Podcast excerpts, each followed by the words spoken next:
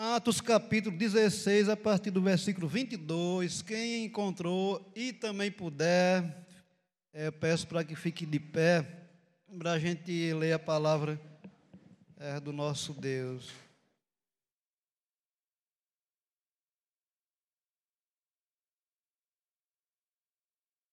Amém? Diz assim a palavra do nosso Deus, a partir do versículo 22. Até o 33. E a multidão se levantou unida contra eles, e os magistrados, rasgando-lhes as vestes, mandaram açoitá-los com varas. E, havendo-lhes dado muitos açoites, os lançaram na prisão, mandando o carcereiro que os guardasse com segurança, o qual, tendo recebido tal ordem, os lançou no cárcere interior e lhes segurou com os pés no tronco. Perto da meia-noite, Paulo e Silas orava e cantava hinos a Deus, e os outros presos os escutavam. E de repente sobreveio um tão grande terremoto que os alicerces do cárcere se moveram e logo se abriram todas as portas e foram soltas as prisões de todos. Acordando o carcereiro e vendo abertas as portas da prisão, tirou a espada e quis matar-se, cuidando que os presos já tinham fugido.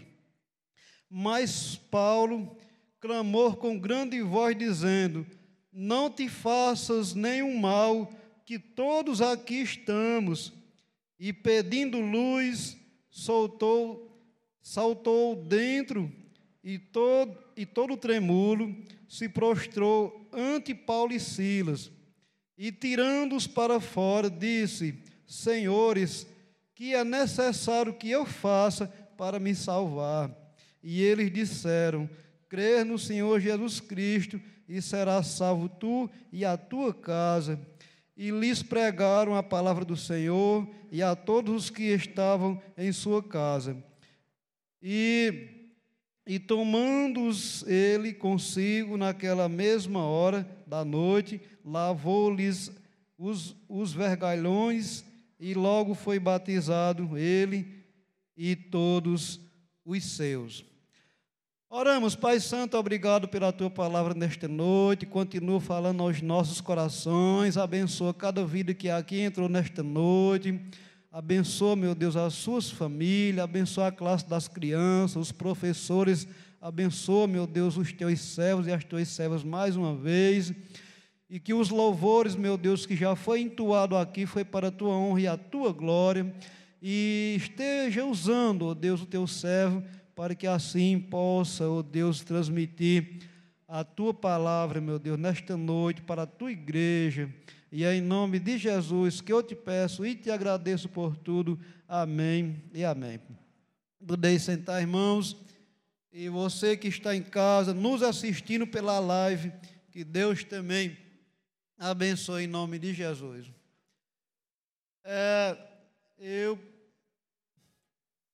Eu preguei nesse texto ontem lá na cadeia. A Igreja Batista também faz culto na cadeia no sábado à tarde. Os irmãos da Assembleia de Deus faz um sábado, a Igreja Batista faz outro, e assim a gente vai revezando. E eu falei para os presos ali, eu disse: olha, há mais ou menos 2020 anos atrás, nada mais nem nada menos do que o apóstolo Paulo e Silas evangelizou os presos em uma cadeia pública lá na cidade de Filipos. E aqueles presos, o versículo diz que todos os presos ouviam Paulo e Silas orando a Deus e ainda mais cantando, entoando louvores a Deus ali naquele lugar, e os presos estavam atentos o que aqueles grandes homens de Deus faziam ali. E aqueles presos também tiveram o privilégio, a oportunidade de ver com seus próprios olhos a glória de Deus que aconteceu ali dentro daquela cadeia. A Bíblia não fala neles, mas eu tenho quase certeza que alguns daqueles presos, depois que viram tudo aquilo, se converteram, se tornaram crentes, porque aqueles presos que ali estavam viram coisa extraordinária que aconteceu ali, como foi lido aqui no texto, né? Os alicerces da prisão não resistiram àquele terremoto e sacudiu tudo, né? Quando a gente vê aqui no texto. E eu fui explicar para eles, e trago a memória dos irmãos aqui também, porque Paulo e Silas estavam presos ali naquela cadeia. Por quê? O que foi que eles fizeram? Ele estava na cidade de Filipos, pregando o evangelho, esse mesmo que a gente estamos pregando aqui nesta noite. E o texto anterior do que nós leu aqui no começo, fala que uma jovem tinha um espírito demoníaco dentro dela, e essa jovem, ela adivinhava, essa jovem, não ela, mas o demônio, o espírito demoníaco que estava dentro dela, adivinhava muitas coisas, porque Satanás é astuto, né? E aquela jovem adivinhava, e tinha certas pessoas que lucravam com isso, ela adivinhava e eles lucravam com aquela prática daquela jovem usada por Satanás. E aquela jovem, cada vez que Paulo e Silas estavam pregando o evangelho, aquela jovem era por vários dias: olha, esses homens que ensinam o caminho do evangelho, esses homens que evangelizam, que nos ensinam o caminho do evangelho, esses homens são servos do Deus Altíssimo. E por várias vezes essa jovem sempre atrás de Paulo e Silas, dizendo essas mesmas coisas. Então isso perturbou o apóstolo Paulo, e o texto diz que Paulo parou, voltou lá onde estava aquela jovem e repreendeu aquele espírito maligno daquela jovem. E depois que Paulo repreendeu: ó, sai dela em nome de Jesus, espírito imundo, que o espírito saiu pelo poder de Jesus, que Paulo repreendeu em nome de Jesus, o espírito foi embora. E daquele momento em diante, aquela jovem não adivinhou mais nada, né? Não adivinhou mais nada, né? E aqueles homens, quando viram que perderam sua fonte de lucro, o texto diz que aqueles homens pegaram Paulo e Silas,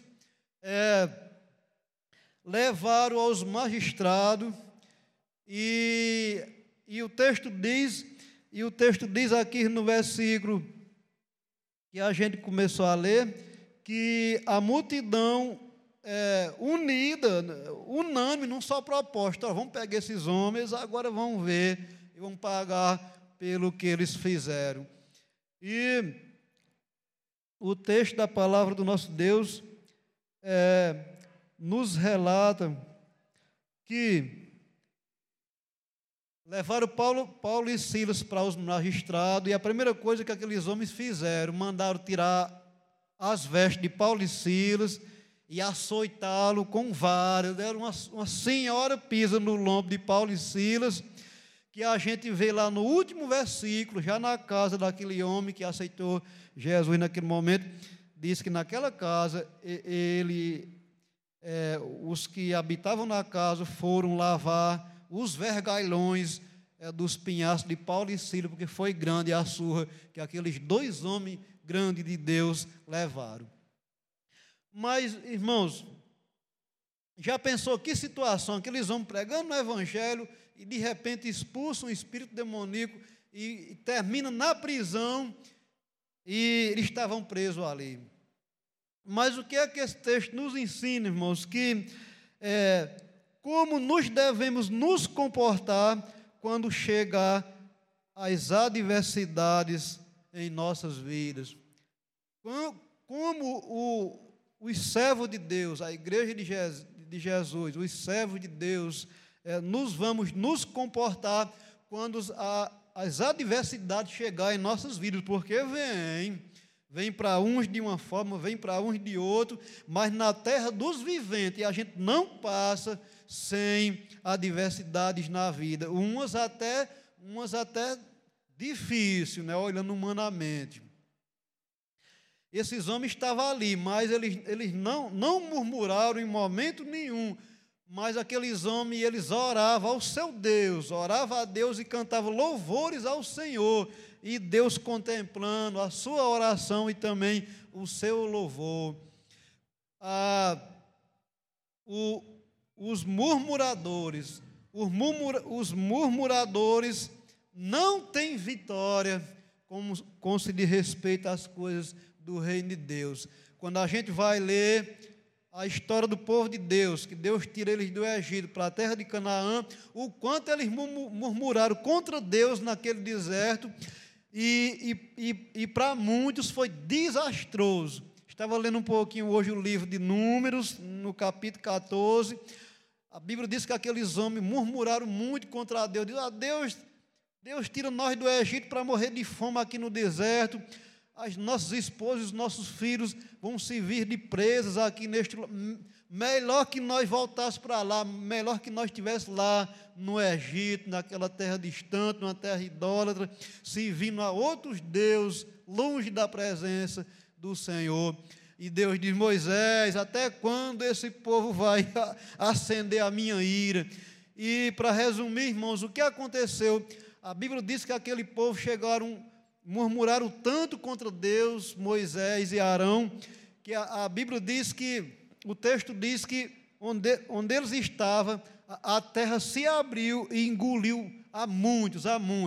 É como se nós estivéssemos aqui, a terra simplesmente se abre e depois fecha, e eles desapareceram de terra dentro. A própria terra os sepultou, se abriu, eles caíram tudo dentro vivo, depois a própria terra cobriu e pagaram um preço altíssimo. Então, nunca murmurar, irmão, nunca murmurar, por difícil que esteja a situação, orar ao Senhor, orando e louvando a Ele, orando e louvando a Ele. No Salmo 121, o salmista diz, olha, eu olho para os montes, de onde virá o meu socorro? Meu socorro vem do Senhor, que fez céus e terra e tudo que nele há. Então, grandes homens de Deus obteram vitória, porque eles foram perseverantes, soube esperar com paciência no Senhor.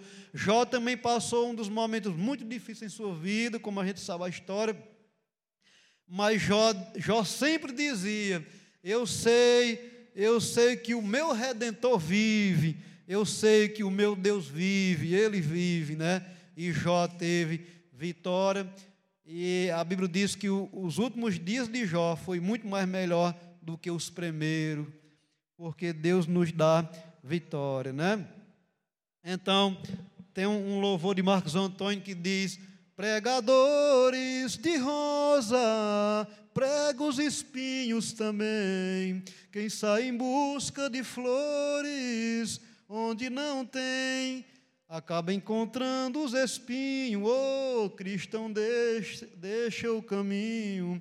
Então, irmãos, na caminhada cristã, tem flores e espinhos, mas também Tiago diz que é nas adversidades da vida que nós nos aproximamos de Deus.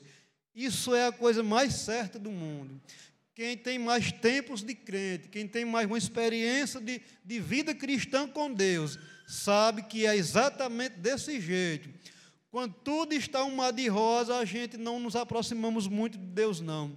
Mas quando as adversidades, as lutas, as dificuldades, as provas chegam em nossas vidas, aí nós nos aproximamos mais do Senhor e conhecemos mais a Ele, e conhecemos mais ao Senhor. Esses homens estavam orando e louvando a Deus, presos ali, e ainda mais os seus pés amarrados no tronco, com corrente. Mas à meia-noite, enquanto aqueles homens oravam, o texto diz que um grande terremoto sacudiu os alicerces daquela prisão, e as portas se abriram, as correntes se soltaram, até os portões que os presos estavam dentro. Tudo se abriu, o texto diz que se abriu de todos, todos ficaram livres, mas também nenhum foi embora, todos ficaram ali. Então, irmão, ser perseverante nas provações, louvando a Deus e orando, joelho no chão, quem ora obtém vitória. Precisamos saber nos comportar e nunca murmurar de Deus, questionar por que está acontecendo, eu sou o teu servo, a tua serva, por que isto acontece? Não temos que contestar nada de Deus. Devemos orar e louvar a Ele, porque em breve a vitória chega, em nome de Jesus. Uma outra coisa aqui também que nos ensina, irmãos, no capítulo 27, é desse mesmo texto. Diz assim: acordando o carcereiro, vendo abertas as portas da prisão, tirou a espada e quis matar-se, cuidando que os presos já tinham fugido. É onde o apóstolo Paulo grita, não faça isso, porque todos estamos aqui. Irmãos, quem não conhece Deus, quem não entregou a sua vida a Ele e não tem o que tem aqui, ó. Aliás, aqui, não é isso, irmão Massaqui? Cristo é a única esperança, né? Quem não tem essa esperança que é Jesus, a primeira coisa que acontece na vida de quem não tem essa esperança é quando aparentemente achamos que não tem mais solução, a primeira coisa que acontece, Satanás aponta para o caminho do suicídio. Quando achamos que não tem mais saída, Satanás chega, aponta para o caminho do suicídio. Eu me lembro que aqui em Monteiro, eu creio que foi mais ou menos há 2 anos atrás, a irmã Ira lembra muito bem disso, as igrejas em Monteiro fez uma campanha de oração, porque era impressionante a quantidade de suicídio que estava acontecendo. Lembra, irmã Maurício, na nossa cidade, as igrejas evangélicas fazendo uma campanha de oração, repreendendo Satanás, o príncipe das trevas, porque na nossa pacata cidade de Monteiro, era toda semana, 1, 2, 1, 2, só a notícia, fulano, jovens se suicidando. E as igrejas fez esta campanha para repreender as astutas de Satanás.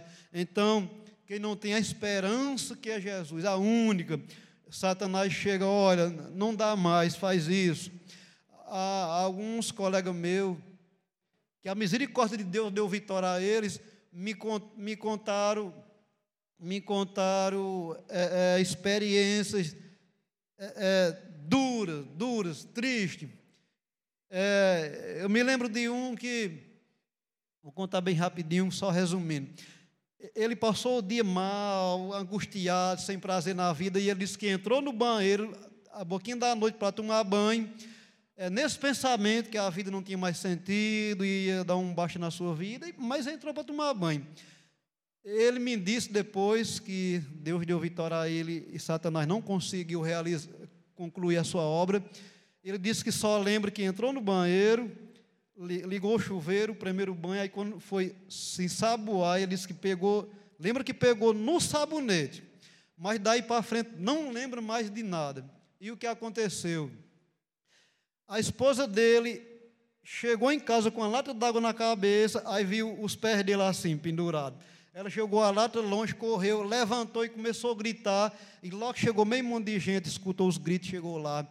E o pescoço dele, aquela coisa mais horrível do mundo, e levaram para Campina, a ambulância tirou rápido. E Deus deu vitória a ele, escapou. E depois ele me relatou que Satanás chegou naquela hora e preparou tudo. Ele disse que não lembra de nada, Satanás.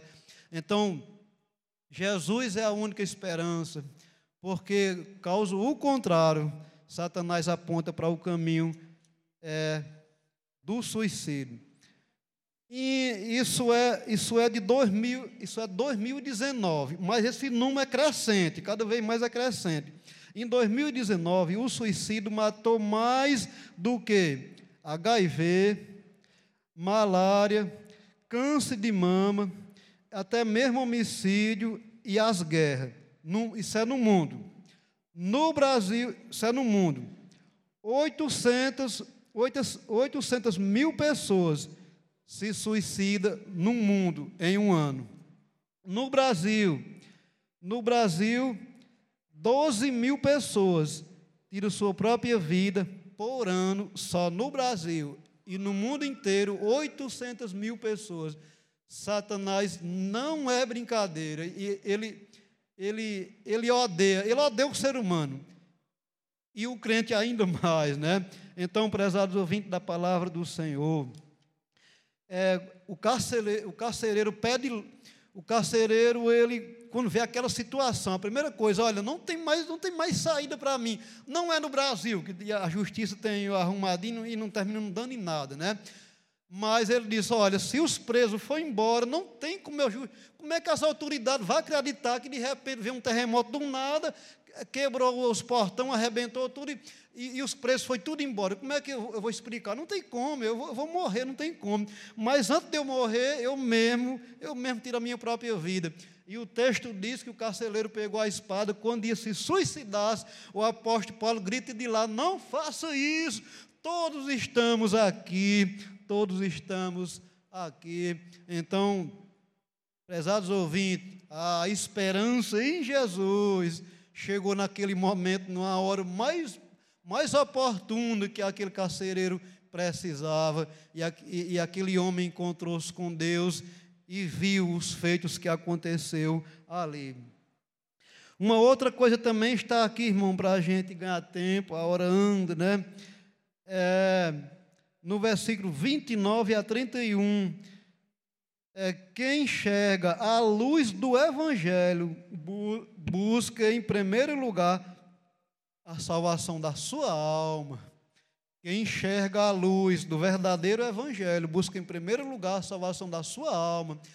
As igrejas, entre aspas, estão lotadas. São tempos grandes, lotados de pessoas. Multidões de gente estão ali. Mas o objetivo deles, eles foi atraído por outros ensinamentos, que é cura e riqueza, né? Quem não quer cura e riqueza? As igrejas lotam, né? Mas tenha muito cuidado com esse tipo de evangelho, que você pode, com certeza, pode entrar num barco furado e todos se afundam, né? O objetivo do Evangelho é transformar a vida do homem perdido, caminhando sem Deus, para a condenação eterna, que o ser humano conheça Jesus e tenha certeza do amanhã, tenha certeza de vida eterna. Essas igrejas que dizem, olha, venda seu carro, traga para a igreja que depois Deus vai te dar 2 carros novos para você, ou 2 casas, né? O nosso Deus é dono da prata e do ouro. Deus não é um comerciante quebrado, não, que tem que tomar dinheiro emprestado a juros para depois retribuir o dobro, né? Deus é dono da prata e do ouro. O verdadeiro evangelho é aquele que prega que o ser humano precisa de Jesus para ter vida eterna e os seus pecados perdoados. Mas quem consegue enxergar o verdadeiro evangelho, A primeira coisa que ele busca é a salvação da sua alma. Depois que o carcereiro passou por toda essa experiência, o texto diz que ele tira Paulo e Silas para fora, se prostra diante de Paulo e Silas, daqueles 2 homens de Deus, diz, senhores, o que eu devo fazer para me salvar? Né? Que pergunta interessante, né? No versículo 29 diz assim, e pedindo luz, o carcereiro pedindo luz, saltou dentro da prisão, também todo tremulo, assustado por tudo que já tinha acontecido, se prostrou ante Paulo e Silas, versículo 30, e tirando-os para fora, disse, senhores, que é necessário que eu faça para me salvar? E a resposta daqueles 2 homens de Deus, crer no Senhor Jesus Cristo, será salvo tu e a tua casa. Não é algo difícil, crer no Senhor Jesus Cristo, o autor da salvação, e será salvo tu e a tua casa. E isso aconteceu, o carcereiro entregou sua vida a Jesus. Depois Paulo e Silas foi para a sua casa, lá Paulo e Silas pregou este evangelho, e todos da sua casa aceitaram o Evangelho, aceitaram Jesus e também foram batizados. Então, prezados ouvintes, nesta noite, você que nos escuta nesta noite, você também que está em casa, através da live, escutando esta mensagem nesta noite, se você enxergar a verdadeira luz do Evangelho, não é história de pastor A, B, fulano, pastor famoso da televisão, não vá nessa onda, é a luz do Evangelho, é a Bíblia Sagrada. Quando você consegue compreender a luz da palavra de Deus do Evangelho, busque a salvação da sua alma. Brevemente tudo vai passar, brevemente tudo vai ficar para trás, e nós seguimos para a eternidade. E a coisa mais importante que o ser humano possa obter na terra dos viventes, debaixo dos céus, é a salvação da sua alma, que você só encontra esta salvação em Jesus, porque tudo vai ficar para trás e nós vamos partir para a eternidade. Você e eu vai ouvir duas coisas. Se você partir com Jesus daqui, você vai ouvir Jesus dizendo: vinde benditos do meu Pai, possuí o reino que está preparado desde a fundação do mundo. Mas também, se você partir nesta viagem sem Jesus, também você vai ouvir: apartai-vos de mim, malditos, que praticou a iniquidade. E você vai habitar para sempre num lugar chamado inferno ou arde. E a Bíblia diz que neste lugar o bicho nunca morre, o fogo nunca apaga, choro e ranger de dente eternamente. E ainda mais você vai dizer: ó, lá na terra tinha um monte de crente andando com um livro preto debaixo do braço, ensinando o caminho dos céus e dizendo que era Jesus, e simplesmente não deu ouvido, essa palavra até me aborrecia, e passou a vida, e agora estou aqui. Como tem aquela passagem lá do rico e Lázaro, né? Mas essa não é a vontade de Deus, essa não é a vontade da igreja. A vontade da igreja é como diz Pedro, lá no livro de Pedro, né?